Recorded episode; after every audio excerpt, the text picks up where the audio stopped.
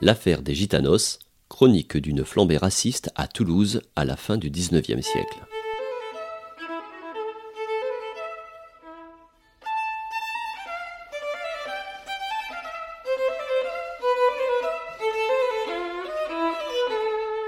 Seconde partie de notre entretien avec Emmanuel Sitou. Je vous rappelle que nous parlons avec cet anthropologue spécialisé dans les études tziganes d'un fait divers survenu à Toulouse en 1895 et qui opposa les jeunes ouvriers face à la communauté tzigane de l'époque. C'est à la suite d'une bagarre entre deux hommes, l'un ouvrier maçon et l'autre gitan, qu'une série d'émeutes va éclater dans le quartier Saint-Cyprien contre la communauté gitane.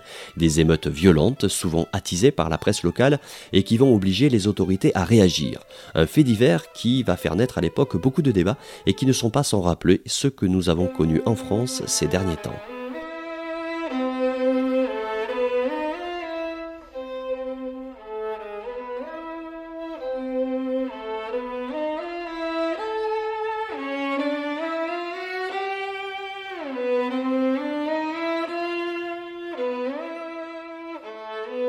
Le, maire de Toulouse lance un appel au calme et je, vais lire ce qu'il disait à l'époque et c'est assez significatif euh, par rapport à ce que vous venez de dire. Des mesures énergiques sont prises pour que tous ceux de ces gens-là qui n'ont pas acquis la nationalité française aillent chercher ailleurs une hospitalité dont ils nous ont si mal récompensé. Et c'est exactement ce qui s'est également passé euh, pendant la Seconde Guerre mondiale. C'est-à-dire qu'on a interné euh, des personnes euh, qui avaient combattu sous les drapeaux pendant la Première Guerre mondiale, bon, au prétexte qu'ils étaient nomades, mais dans l'esprit de beaucoup, c'est parce qu'ils étaient surtout et avant tout étrangers. Donc ce qui s'est passé au 19e, c'est répété pendant la Seconde Guerre mondiale, et aujourd'hui, on, en sent encore les prémices. Mmh et là, ce qu'on n'a pas dit aussi, c'est qu'à l'époque, on est en pleine expédition à Madagascar. Absolument.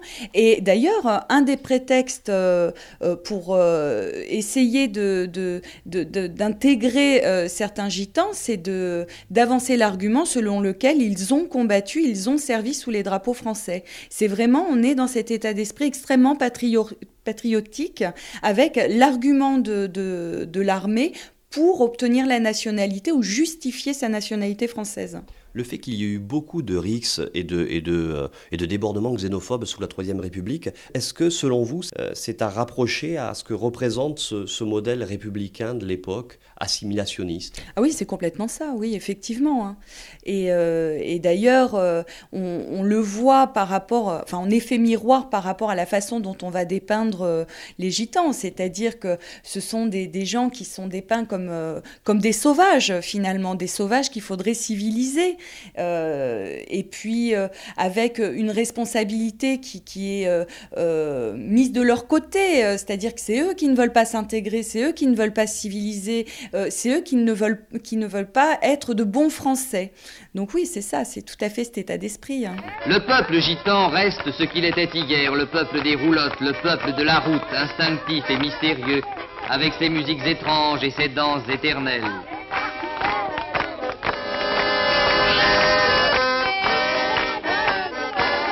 Il reste un peuple qui ne quittera les quatre planches des roulottes que pour les quatre planches du cercueil. Un peuple qui sans terme, sans arrêt, sans but peut-être, continuera comme il le fait depuis la nuit des temps à suivre la route, cette route qui pour lui n'a pas de fin.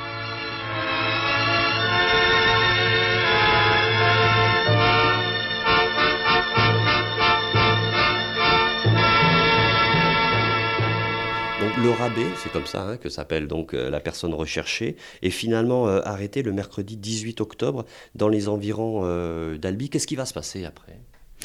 Alors, euh, il va être amené à, Toulouse et très rapidement, il va être jugé. Emmanuel Sitou, anthropologue. Et bon, évidemment, il va être euh, condamné.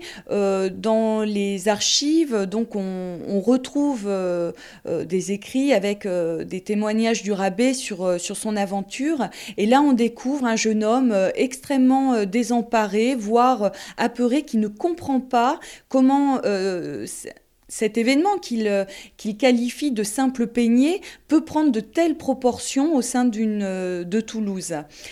Euh, Ensuite, le rabbin, après sa condamnation, va être transféré à la prison de Nîmes. Je me suis rendue à Nîmes pour essayer de, retrouver sa trace et de continuer de poursuivre son aventure.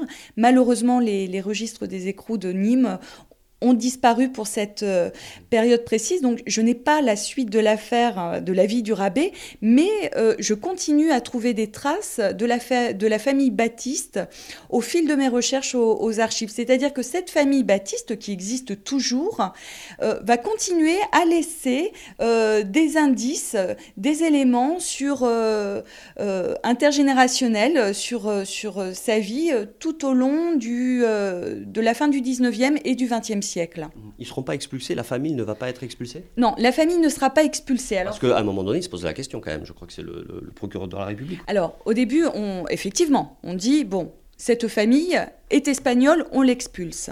Et puis quand même, il y a un magistrat qui va se pencher un peu plus sur l'affaire en se demandant s'ils sont euh, effectivement espagnols et s'ils ne seraient pas français.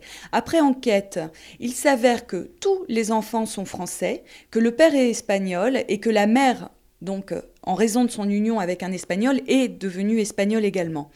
Mais comme la tension est retombée, que le rabbin est jugé, il est condamné, et que bon, euh, on a eu affaire quand même à des débordements euh, relativement spectaculaires, on va décider d'en rester là et on ne va pas expulser la famille Baptiste.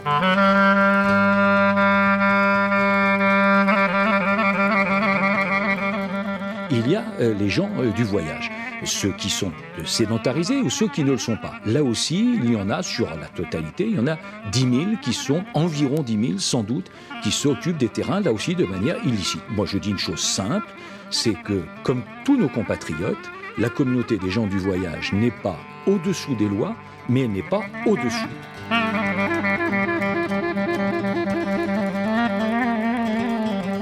Donne les moyens de s'installer euh, de façon licite. Il y a assez d'emplacements prévus pour Il y a naturellement des emplacements qui sont prévus, d'ailleurs qui avaient été prévus à la demande de Nicolas Sarkozy, mais quand ce n'est pas respecté, naturellement, nous devons réagir. Encore une fois, ce que nous dénonçons, euh, ce n'est pas une communauté, ce sont des comportements. Et ces comportements, lorsqu'ils ne sont pas acceptables, eh bien, seront sanctionnés.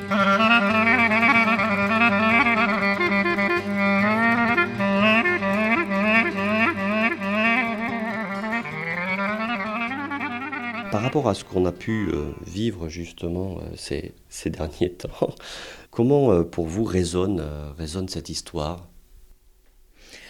Euh, moi, je trouve que c'est un écho qui se répète euh, à travers le temps. C'est-à-dire que euh, l'affaire des Ritanos, je suis sûre qu'il y a une affaire des Ritanos par, par ville en France. je ne pense pas que ce soit un cas isolé. seulement, voilà, c'est pas nécessairement les pages d'histoire que les villes ont envie de promouvoir. Hein. Oui, parce que cette affaire, elle est quand même assez méconnue à Toulouse. Très peu de documents. Lorsqu'on en parle aux gens, ils l'ignorent totalement. Moi, je l'ai découvert absolument par hasard. Je, recherchais euh, des documents euh, euh, d'histoire sur d'autres questions et à deux reprises, je suis tombée sur la mention de, cette affaire dans une, chronique d'un auteur des années 50 et dans, dans Votre Folletier qui en parle en, deux lignes. ça m'a énormément intriguée. donc, j'ai décidé de, de remonter la piste jusqu'aux archives et essayer d'en savoir un peu plus. Et j'ai été très étonnée de ce que j'ai découvert. Les archivistes avec moi également. Euh, voilà, je ne soupçonnais pas ce type d'événement euh, à Toulouse. Quel regard vous portez aujourd'hui sur la politique qui est menée euh, en direction des gens du voyage? Moi, je la trouve un peu ambiguë. C'est-à-dire qu'à la fois, on a euh, des choses qui sont mises en place sur la question de la scolarisation, sur la question des terrains d'accueil, des, terrains familiaux. Et en même temps, on est capable de laisser à l'abandon des populations, des familles euh, gitanes, manouches, dans une, très grande précarité, un très grand isolement, euh, sans réagir. Donc il y a, vraiment y a deux poids, deux mesures dans la prise en compte de ces populations. à la fois des mesures euh, multipliées dans tous les sens euh, pour, euh, pour leur venir en aide et sur d'autres points ou pour d'autres, sur d'autres territoires un, total abandon. Donc, en tout cas, moi, je trouve que la politique euh, globale est, totalement insuffisante. Il y a encore énormément de choses à traiter et qu'il faut traiter avec beaucoup de minutie et de connaissances pour pas que dans quelques années, euh, euh, on, reproduise ce qui existe déjà, hein, à savoir des, cités dites spécifiques à l'abandon, surpeuplées, alors qu'il y a 20 ans, c'était la solution à la question du stationnement et de l'habitat.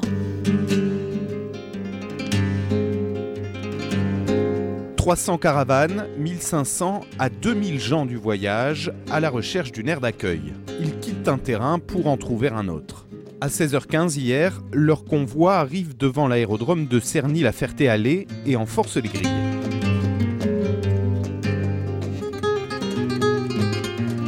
Trois voitures incendiées, des arbres abattus, le mobilier urbain saccagé, c'est la colère des gens du voyage qui s'exprime ce matin autour de la gendarmerie de Saint-Aignan-sur-Cher. Ils sont 300, les anciens de la communauté tentent de calmer le jeu.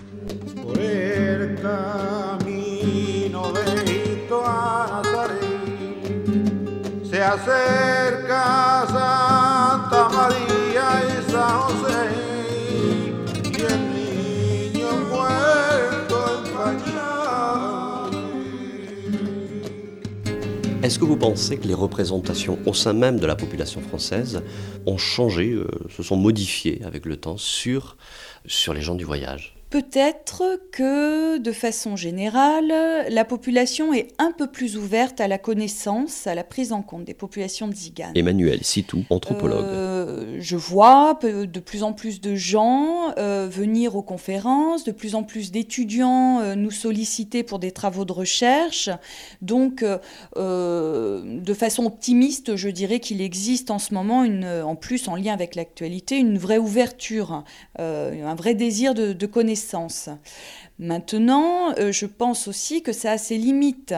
Euh, c'est-à-dire que quand on veut installer un terrain d'accueil, rares sont les riverains qui sont enchantés par la construction de ce terrain. Donc euh, là aussi, je pense qu'il faut se prononcer avec prudence et continuer un travail d'information, d'interconnaissance, aussi bien chez les gadgets que chez les tziganes, hein, parce que c'est un travail qui se fait des deux côtés pour que les relations s'améliorent et que les préjugés, les représentations se déconstruisent. Les deux avions se sont donc posés en milieu d'après-midi, des compagnies low cost avec à leur bord des Roms dont certains crient en évoquant le mot France à la sortie, des gens très en colère, d'autres qui attendent des taxis ou bien alors de la famille pour rentrer chez eux. Certains ont caché leur visage devant les caméras nationales qui sont présentes en Il y a un problème avec la communauté Rome, ce qui est très simple, c'est qu'ils sont aux, aux alentours de 8500 sur notre territoire. Et ils occupent souvent des campements illicites. Et euh, quand il y a des actes de délinquance, nous devons aller plus vite pour les reconduire dans leur pays. Cela suppose que la Roumanie et la Bulgarie font partie de l'Europe, cela suppose donc une discussion d'État-État et le président de la République qui est totalement mobilisé sur ce sujet.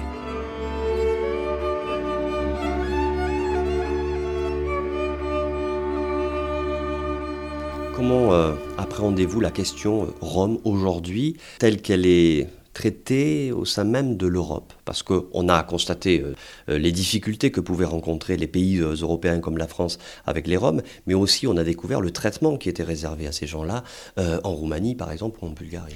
Alors je serais moins inquiète au niveau européen qu'au niveau français. Hein. au niveau européen, vous avez des commissions qui existent avec des spécialistes qui se réunissent et qui essayent de trouver des solutions, tout du moins de réfléchir à certaines situations.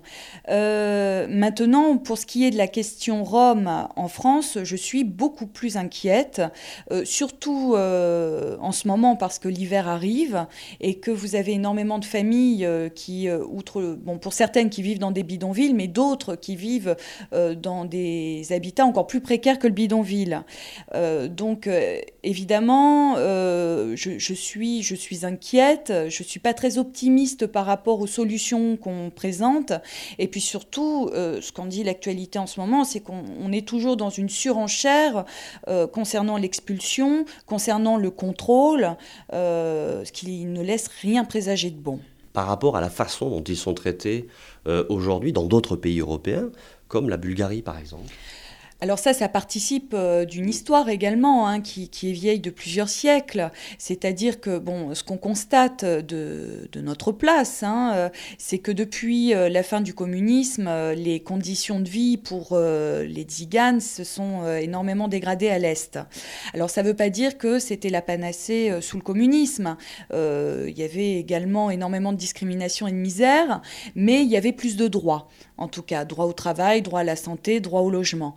Euh, du jour où, euh, le, régime communiste euh, s'est effondré, les droits des Tziganes se sont effondrés également et les, actes de violence contre les Tziganes et de rejet ont repris de plus belle.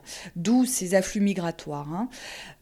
donc, Bon, ce que nous disent les Roms en France, c'est que s'ils sont là, c'est parce que les conditions de vie en France que l'on connaît, qui sont quand même des conditions de, grande précarité, de grande pauvreté, sont quand même meilleures qu'en Roumanie, en Bulgarie ou en Hongrie, où euh, certains disent qu'ils ont peur de mourir de faim là-bas. J'ai 35 ans. Et vous avez combien d'enfants? J'en ai 11. À quel âge vous vous êtes marié 15 ans et demi. Et maintenant, qu'est-ce qu'ils font vos enfants Sans vendange. Il y en a combien qui travaillent là J'en ai six. Ça vous fait des belles journées, ça Oui, c'est une belle journée, oui. Combien ça fait 40 et quelques mille. Et ça va durer combien de temps Il y en a pour une dizaine de jours. Et après, on redescend dans le midi.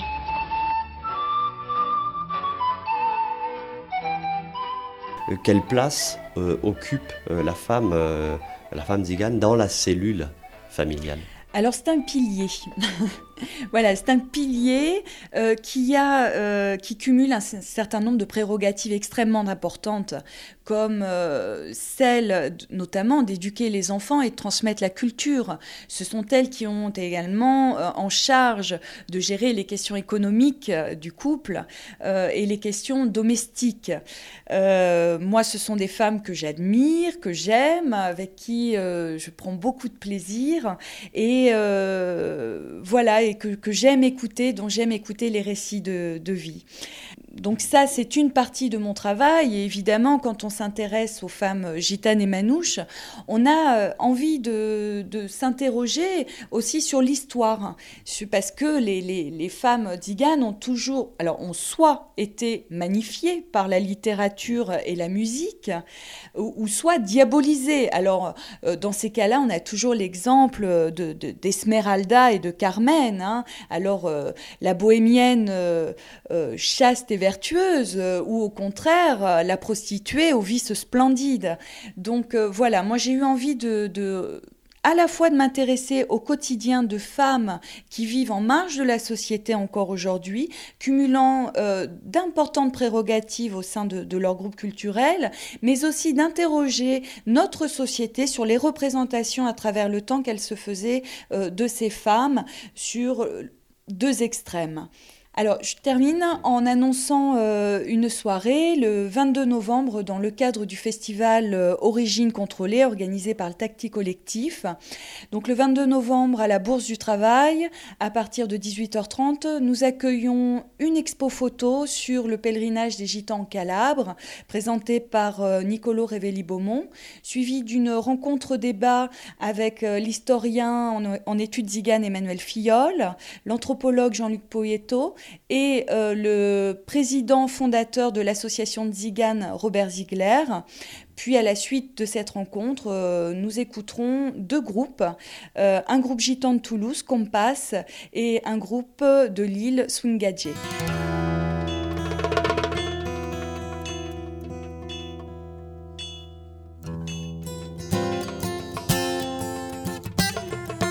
Voilà, cet entretien s'achève. Merci beaucoup à Emmanuel Sitou.